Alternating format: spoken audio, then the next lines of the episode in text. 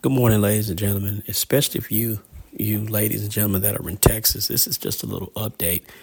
I believe that many of you are familiar with these bills that we were looking at, uh, that we were, you know, praying and hoping that some things will change in Texas concerning parole and uh, the uh, youthful offenders and so forth, the second look bill and all that kind of thing.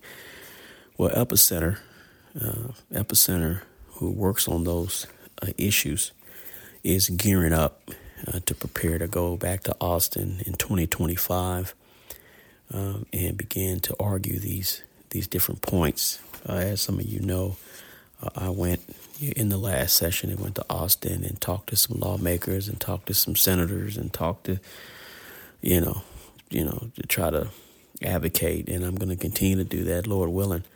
Um, and so I, I, received some information from uh, Miss Deanna of Epicenter. Uh, and she's talking about the nature of the offense. Um, that's something that I harped on um, when I when I spoke with um, you know the, the officials in the state capitol. I let them know that the nature of the offense will never change. you know, um, but they want to specifically in for 2025 look at that. Um, and so I'm going to read what Miss Deanna sent me. This was written by their chief counsel, and this is going to be going to the Sunset Committee. And uh, so, just going to keep you guys and and ladies in Texas. This is relating to Texas. Uh, I'm not connected to any other state concerning this type of thing, nor nor do I have the ability to be. So I know some of you guys have written, "Hey, can you come to Florida? Hey, can you come to?" I can't, bro. I don't have those type of resources. So you know, if God provides, then I will. But until then, I'm in Texas, right? This is called an introduction to Texas parole.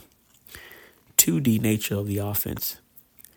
The Texas Board of, of Pardons and, Par- and Paroles has a short list of codified reasons that they use to explain the reason for denying a person release on parole.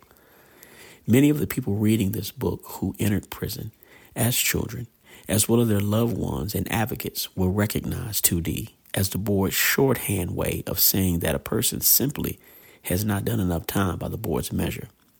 As I write this, countless men and women are working diligently inside of prison walls, educating themselves in preparation for reentry to the workforce, devoting themselves to spiritual practices, and engaging in probing rehabilitative counseling programs in order to prepare for successful reentry.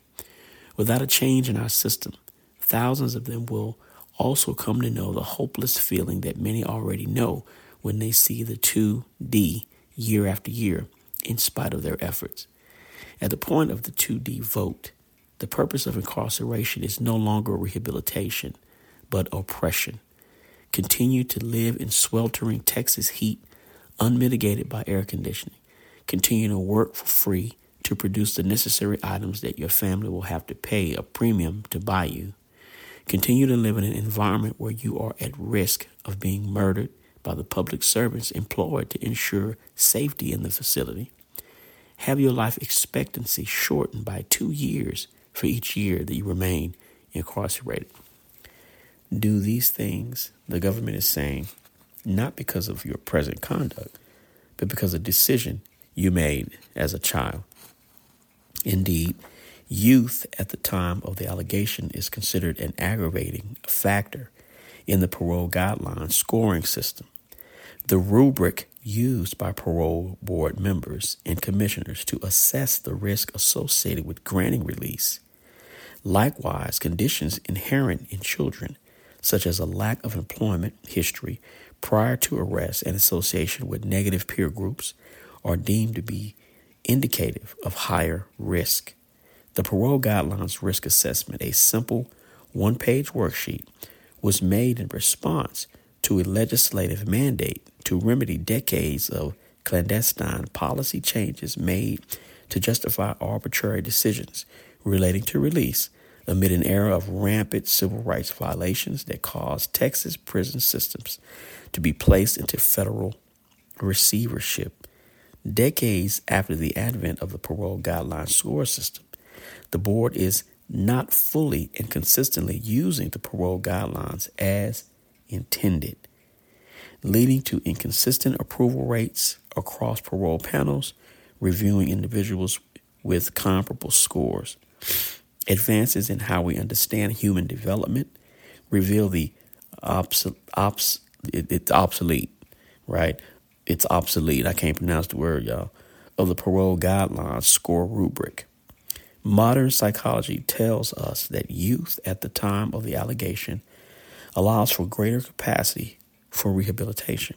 Modern neuroscience tells us that the decisions that land a child in adult prison are a temporary condition of youth resulting from a structurally immature brain that will ultimately grow to function in a way that is more rational and mature. In response to this understanding, the United States Supreme Court famously acknowledged the difference between children and adults, and that punishments which might pass constitutional muster for adults are cruel and unusual as applied to children.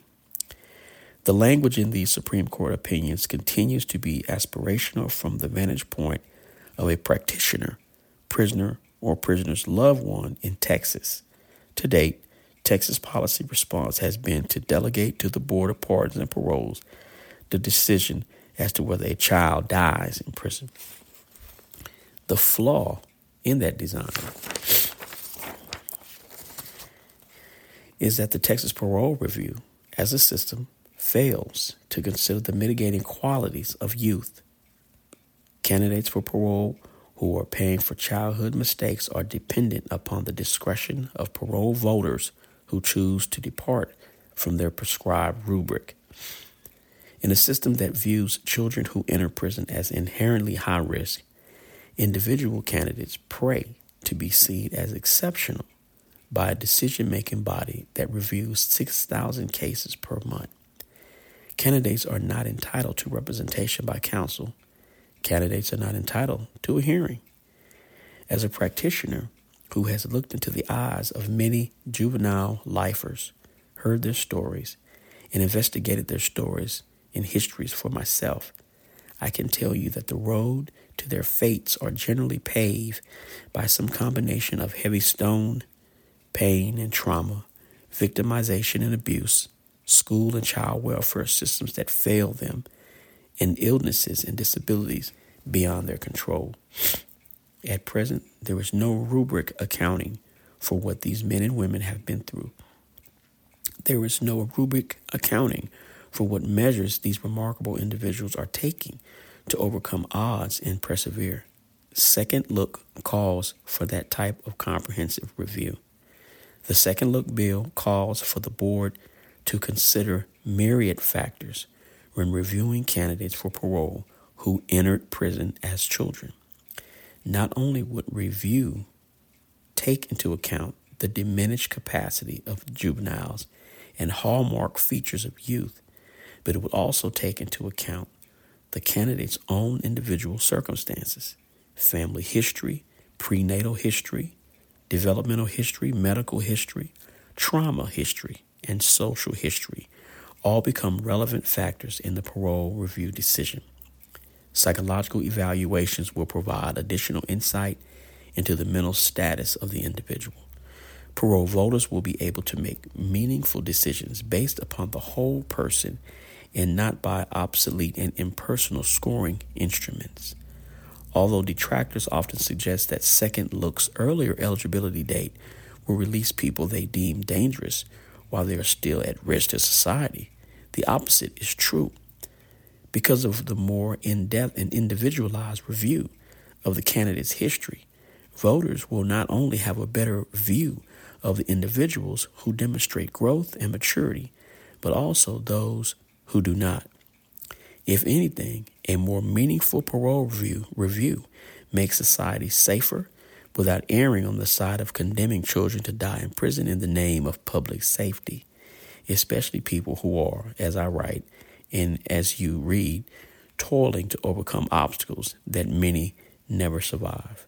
These are examples of strength and courage within those walls from which we all can learn. 2D cannot be the sole factor in determining whether a child dies in prison because each of us is more than the worst thing we've ever done. Chris Self, professor, juvenile lifers externship program, Thurgood Marshall School of Law, chief counsel, Epicenter. And so this is this is uh, some communication that Deanna of Epicenter sent me so that I can understand the uh, the issue and what they're going after specifically for 2025 in the legislature. So, and here, here here's here's what I want to say. You got a bunch of people out here fighting, and you know, and this is specific to those who got locked up as as youth, right? You got a lot of people out here fighting, right? But are you fighting for yourself inside of the prison? You got a lot of people out here fighting and, and speaking for you and and fighting for you, but what are you doing in the prison? You smoking K2? Jacking off all day? What are you doing? Are you still hustling? Because see, that's what happens is laws get changed and things take place to try to help the offender class, those of us who were considered offenders, right? And laws are changed and and then somebody does something and then that gives them the opportunity to say, see, told you, these these guys ain't ready. That's all they need. That's all they want.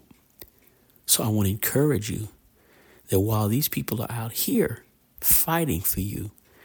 I want you to be in there fighting for yourself, educating yourself, so that when this bill does pass, that you'll be ready, that you'll be ready to step out into society and, and thrive and become successful.